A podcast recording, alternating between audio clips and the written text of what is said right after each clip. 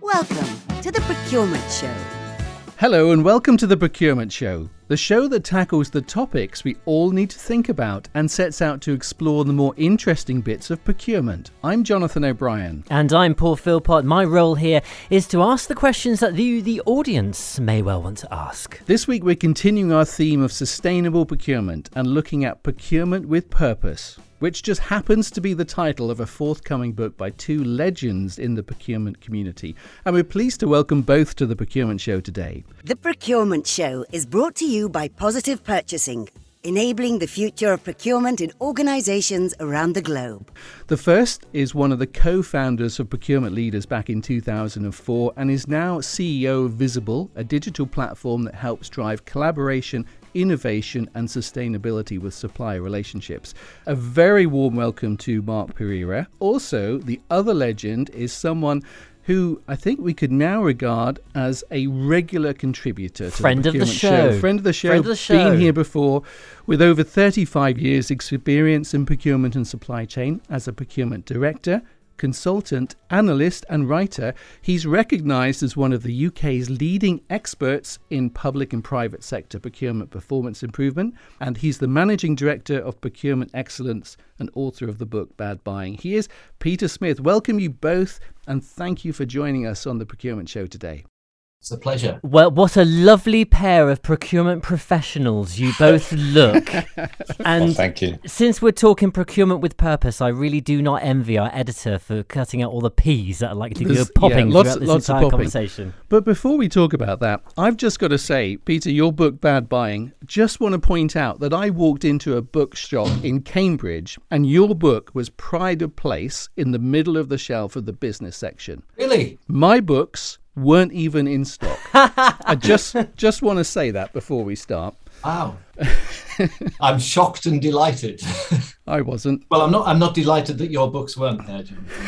oh, they're, they're all sold out, Peter. That's the point. Yeah, that's, that's, that's yeah, the right answer. Right. Yeah. So today we're here to talk about the new book that both of you have written, Procurement with Purpose. It's a timely and thought-provoking read. It's a fantastic read. In fact, I was really blown away by this book. Even the title gets you going. Procurement with purpose.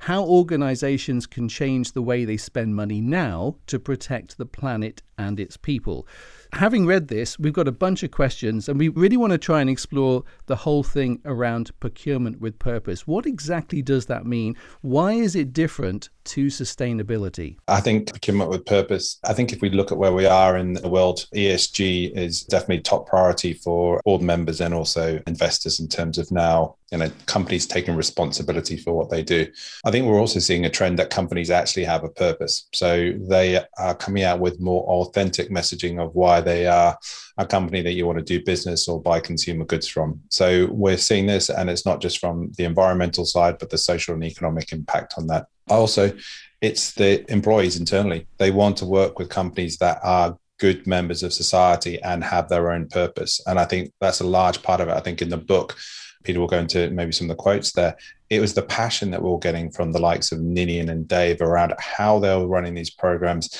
and how that could actually have a good impact on the world, whether it's looking at climate change or economic impact in terms of fair living wage. I think it's really driven by the individuals from the bottom as well as what the leadership are doing as well. Can I just add? I think there has been some confusion about the term sustainable procurement, which is one of the reasons we didn't choose that as our sort of overarching title. In that a lot of organizations see sustainability as really being about the environmental side of things. It's about net zero and deforestation and so on, which is all great stuff. But as Mark says, procurement with purpose and purposeful business can and often is more than that, it's broader. So, procurement with purpose really encompasses everything where an organization is spending its money in a way that has a wider purpose beyond just the sort of short term goals of the organization itself. So I think that's the sort of definition. This concept of purpose, then, and within the wider context of an organization, where does it all start? Which comes first, the procurement or the purpose, I suppose? Is it something that perhaps originates at an organization within an ethical level, or does procurement have the opportunity to maybe influence what purpose looks like? I think it comes from both. So I think with the COP26 politics just around the door on that and the initiatives coming from policymakers and the targets for climate change, which is, you know, on the news every day and buzzing around us, I think it's coming from the top level down, but also down from the individuals within the procurement function where they can see they can make a purposeful or impactful difference beyond the narrative of savings and risk and those other parts, which you know, I've been a procurement leader since 2003. Ultimately, cost savings have still been the key KPI for an organization, and savings per FTE and the technology around that has been to optimize those processes. Yeah, we can put some risk and compliance in there, maybe a resilience, but we now need to change the way that we look at our spend and have an impact on our sustainability, our environmental and economic impact as well. So I think there's no greater time for procurement to go to their leadership and say, we can help you on these really strategic agendas within the business and help actually deliver this. Because again, we can talk about at the top level, but if you're not changing and getting your suppliers to commit to 2030 targets of climate change and the 1.5 degrees, and then you're not seeing the scope three changes within your suppliers, then we're never going to hit these targets. So, a term that I like to talk about is this buzz at the bottom. Peter's not so much into bottoms and, and buzzes, but um, buzz at the bottom, the, the activity that you're actually seeing with the suppliers and their suppliers, that's where it really happens not just having the tone at the top and this mood at the middle where middle management need to know it needs to change. It really is about the activities that we can do across our suppliers, how we align them around our purpose, and what we're going to see is the commitments we make and really make things happen. So I think it comes from both ends. I think it's important to say that organizations, if you take the sort of top level, you know, they're not doing this purely because they're lovely people who want to go home and feel good when they talk to their families and their dogs and cats you know they're doing it because it's making business sense that they know both at a macro level if we don't do stuff then the world is in trouble and there won't be consumers and there won't be investors. And also at an individual company level if you start being associated with modern slavery in your supply chain poor provenance on the materials you're buying, killing the orangutans in the Indonesian jungle. It's not exactly good for business when your consumers find out that that's how you behave as a company. So this shouldn't be seen as a nice, soft, fluffy, we all feel good doing this thing. This is a business imperative as well as saving the world. So the sustainability message is clear. Going back to something you said just now in terms of what that means, I'm kind of seeing that it means different things for different people. And you kind of started to list some of the things there. So everyone seems to agree we need to be more sustainable, whatever that means. Translate that into all the different adverse impacts that are surrounding us. And organizations are really struggling just to do that bit. And the supply chain probably presents us with the biggest challenge of all figuring out how do you do that when you don't have those direct contractual relationships with the entities where the damage lies, the issues lie. So if we're going to now overlay purpose as well as just getting things right, that feels a little bit overwhelming. How can organizations take that on as well? I was thinking about this just the other day. And I think actually there are some advantages in widening this out into purpose. Because you're right, Jonathan, a lot of the core, you know, climate change agenda is very difficult stuff. But if you look at some of the other things we're talking about, if you look about diversity in the supply chain, you know, buying from different types of suppliers, supporting apprenticeships and training in your key supply chain, key suppliers, and so on. These are things, frankly, that are perhaps a bit more achievable and actually can give you some quick wins while you're working on this big 20 year climate change agenda. So I think for procurement functions, it actually sets out some things that they can be doing and actually get results in months rather than years and decades. So I wouldn't look on it as an alternative, but I think it sort of widens the scope for what we can do in procurement and what we can actually deliver relatively quickly. Yeah, I'd add to that. If you look at fair living wage, we had the incident, was it last year with Boohoo over here mm. around the salaries of people in factories within the UK and the uproar that came around that the fact we would look at large multinationals and expect them to be paying a fair living wage within their own organization, why would we not see fair living wage within their suppliers?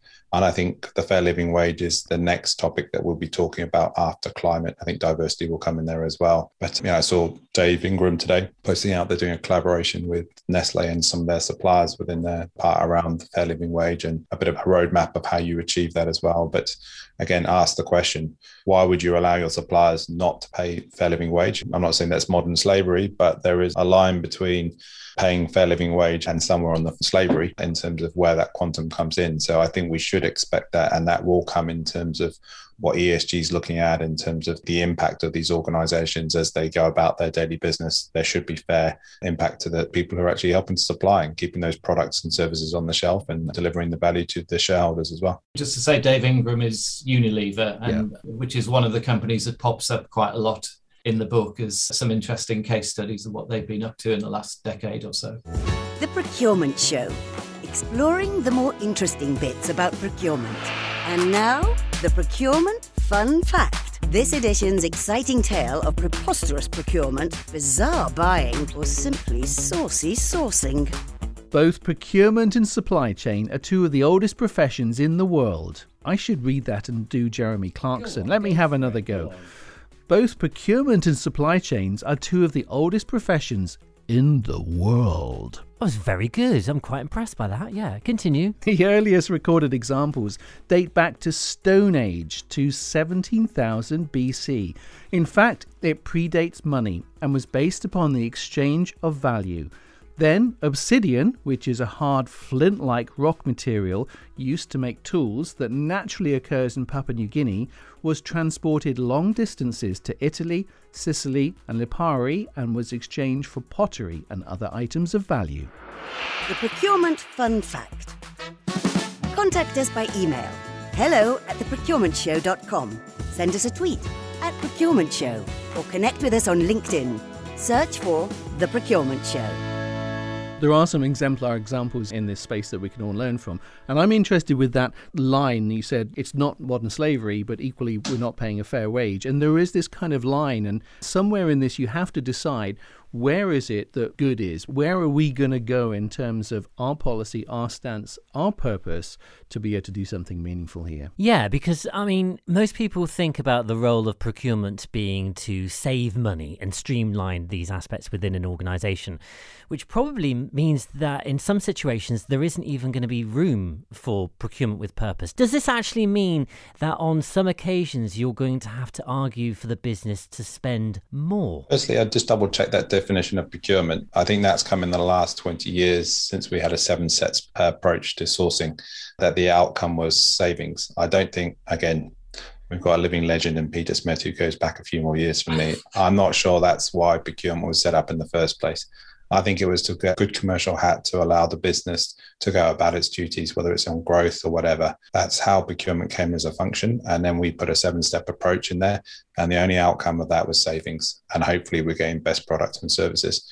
So I think we siloed ourselves into a single KPI over the last 20 years if we kind of streamlined that. And obviously maybe the seven step going to the technology is given a single KPI. And we have a few consultancies who have said what world class is, which has reiterated that over the decade as well. So I think we've ended up in a function that's very siloed under a single KPI, but the business needs to see the growth coming through. We talk about sustainable growth, and that also comes into the share price as well, which comes from ESG. So, does it have to be more expensive? I think if we look at most organizations, we've seen an efficiency approach. So, how do we make things 5, 10% more efficient, which means you're doing the same things, but trying to just get a little bit of margin off it? When you look at some of the programs that we're seeing, you know, again, I'll use Unilever as an example, which I think is an ambitious program, is how do you remove non-virgin plastics from their home care division? That's a complete transformation of the value chain around one of the three divisions within their business. That's not just doing something at a 5 10% efficiency, it's a transformation.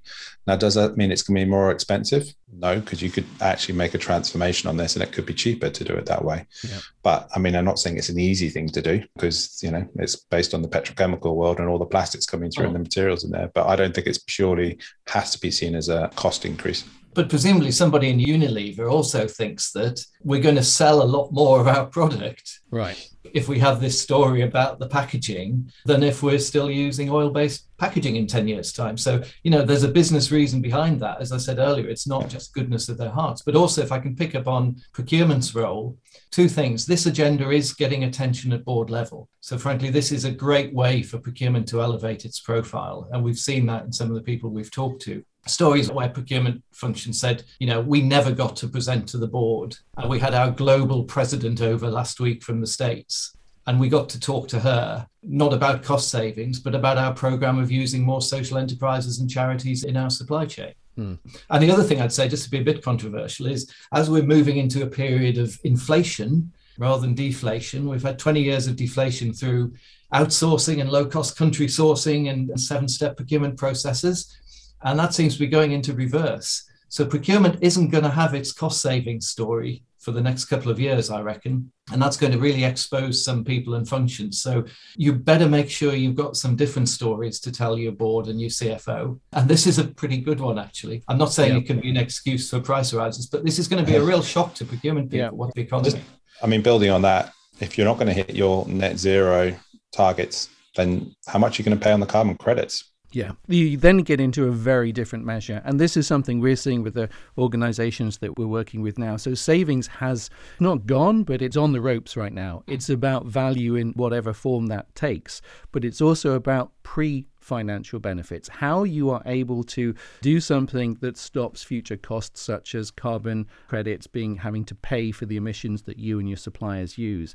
But I think you've also used the word story a lot within that. And for me, this is about how do you tell the story of the benefit that this is going to bring to your employees, to your communities, to the world at large, the planet, to your consumers, and so on. And the story is where it's at, which completely goes against the traditional way that we run organizations based on pure financial measures. So we're talking about a whole shift in not just what procurement does, but how organizations measure success.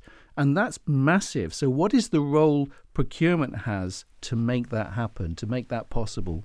Well, I think that narrative, those stories, I talk about the buzz at the bottom. Again, these are the activities you're actually doing. I think that's what we see around the purpose led ones. We have the narrative in there. If you look at any sustainability report within a large corporate, which is normally linked off their website on the main page now, you'll see how they have their UN SDGs and you'll have the narrative around what they're actually doing. So we're seeing the investors do that. So, and if you think about that in terms of kind of climate change, it will be and scope three it's about the activities you're doing with your suppliers. So, in uh, a, a, CDP report, the carbon disclosure in section 12, which is one of my favorite places to hang out and read, it's the narrative around the programs that you're doing to educate suppliers about carbon, to collaborate and innovate with them, to incentivize them, and for them to incentivize their suppliers. So, there's narrative in there. It's not just ticking boxes, there's proper words in there talking about how we're going to do that and reporting up. And I think the storytelling is going to be an important part of that journey for procurement to do, and also to show what the potential value is. I think one of the challenges we have in a yearly based organization where savings are hit on a target is a portfolio of projects that you're working with, you know, maybe cross functionally with the sustainability side, but also with your suppliers, which are going to deliver future value. It could be about the carbon reduction, it could be about diversity and, and other things. So we have to show the business the portfolio that we're helping the business to deliver and what the potential impact is. So that's quite a big change for a procurement yep. function where they've kind of we know what it's like. You know, you have the quarter three and quarter four, and you really want to hit your savings target. What about the portfolio of projects that you're going to do that's going to deliver this value, which may go over a two, three year period as well? I think the regulatory side's interesting as well because so much of that is going to be via our supply chain. We're going to have to be reporting things, scope three, and so on. And it's interesting. He pops up in the book a few times. He's actually a very old friend of mine from university days, Russell Picot and he had a career as sort of number two in the finance division in one of the world's biggest banks. And he was like Mr. Conventional city banker type. And he retired a few years ago. And he's become one of the global leaders in how regulatory reporting is changing to incorporate climate change and other risks. But not only is he doing all this technical stuff based on his background, he's become this incredible evangelist for the whole thing. And I interviewed him for the book, and he gave us some great quotes. And he said things like, Unfettered capitalism will destroy the world if we let it. And he was like Mr. Capitalism for 35 years. and he means it. He absolutely means it. He's got family as well. He's got three kids who are all working in the field of sustainability, interestingly. But, you know, we might get some support in what we're doing from some unexpected quarters like that. And there's no doubt what he and his colleagues are doing in regulatory terms is pushing companies into more and more disclosure, which means you have to have the understanding, which means you have to get into your supply chain and get deeper and collaborate and so on. So interesting. It's time to ask Jonathan. And I know this feature is your favourite part of the programme. It is Ask Jonathan. Today's Ask Jonathan came into the procurement show via our LinkedIn page. And if you've got any questions, don't forget to add them there too. From two people, Stefan Reeve and Alicia Bailey. They say, Dear Jonathan, we work for a large financial institution. The company has set out a range of new goals as part of its 10 year sustainability plan, and we are tasked with determining how procurement can support this. We're well used to category management and also supplier relationship management for our top suppliers. But should we be seeking to make sustainability part of these, or do we need a whole new approach to do it well? For sustainability to work, it needs to be part of how we live and breathe as a procurement function. So it needs to be part of category management, part of how we manage our suppliers and do supplier relationship management and drive those interventions. The tools we use and we're used to using are the same tools, but we need to do them with sustainability in mind or with purpose in mind. So we're not thinking about how do we drive out cost because we know that's, you know, long since not necessarily the focus of modern strategic procurement functions. It's about how do you get the innovation from the supply base? How do you manage to drive in the sustainability targets the organization needs to meet? So that's about using those tools in a slightly different way. So some of the tools that we would be using is how we define our requirements and making sure that they have purpose and sustainability built into them.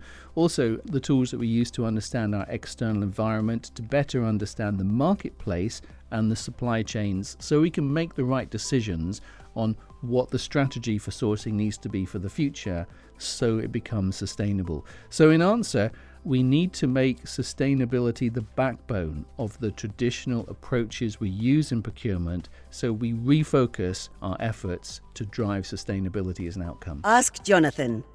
Email your question to jonathan at theprocurementshow.com. You might be part of the next show. The Procurement Show. The latest thinking, the greatest insights. Guys, considering this concept of story, we were talking about story, we were talking about the narrative. I'm not a procurement expert. I'm here to kind of talk on behalf of the consumer. And throughout working on the procurement show over all these episodes, I've come to realize that in many situations, some strange situations, the procurement, they're kind of like hidden heroes within an organization. It seems to me there's going to be an awful lot of hard work going on behind the scenes. This hard work could have a very good impact on brand, on sales, on how the consumer sees an organization, even an individual product. What are your thoughts with regards to procurement engaging with the rest of the business and ensuring that all this hard work doesn't go unnoticed by the consumer? Well, I think engagement with the business is absolutely key. I don't think virtually nothing we're talking about can be driven purely by procurement. You know, there's a whole chapter about who your stakeholders are and how they might be influenced and involved in all this. So, although, as we've said, procurement can take the lead in an awful lot of this, they're really organizational initiatives. And it's no good procurement, for instance, saying, let's move to a all electric fleet of delivery vans without engaging with the person who's actually in charge of delivery and runs the fleet of vans because procurement just saying, oh, we've done a new contract for electric vans won't work. So I think the need for procurement to be influential with stakeholders, which frankly has been there forever. But this is just another agenda that will require us to do that. And then getting the stories out sort of beyond the organization. Maybe I'll let Mark comment on that. But I mean, procurement hasn't always been good at sort of blowing our own trumpet. And this is another area where perhaps we need to get better. I don't know what you think, Mark.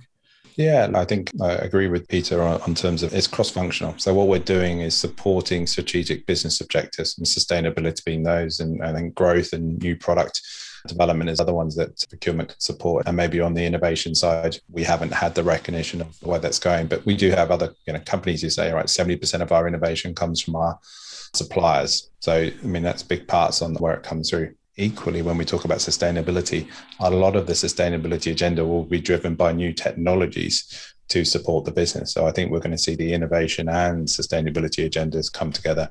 But these are business strategies. So, you know, if you look at the open innovation, you're doing inside out open innovation. You're looking at what the business needs and help them support that with a sustainability angle. So, you know, again, if you're going to remove non-virgin plastics from your product line, you can't just randomly get the wrong products in there and get it into the thing. You're going to have to work cross-functionally with the r&d and the quality and the control.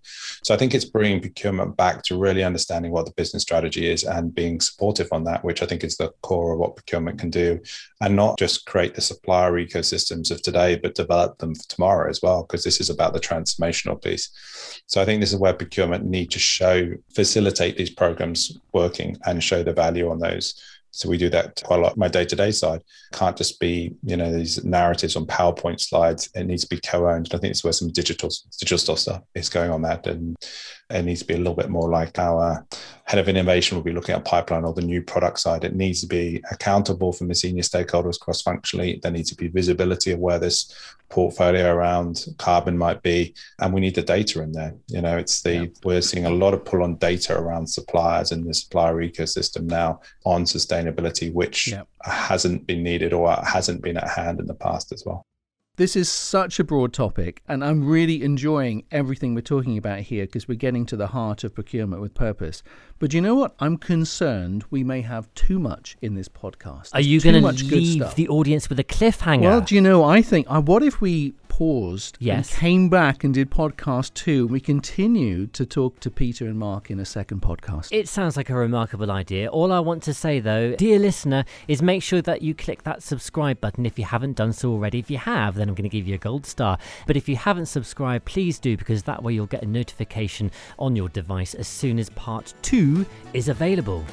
You've been listening to The Procurement Show. Contact us by email hello at theprocurementshow.com. Connect with us. On LinkedIn, search for The Procurement Show and on Twitter at Procurement Show.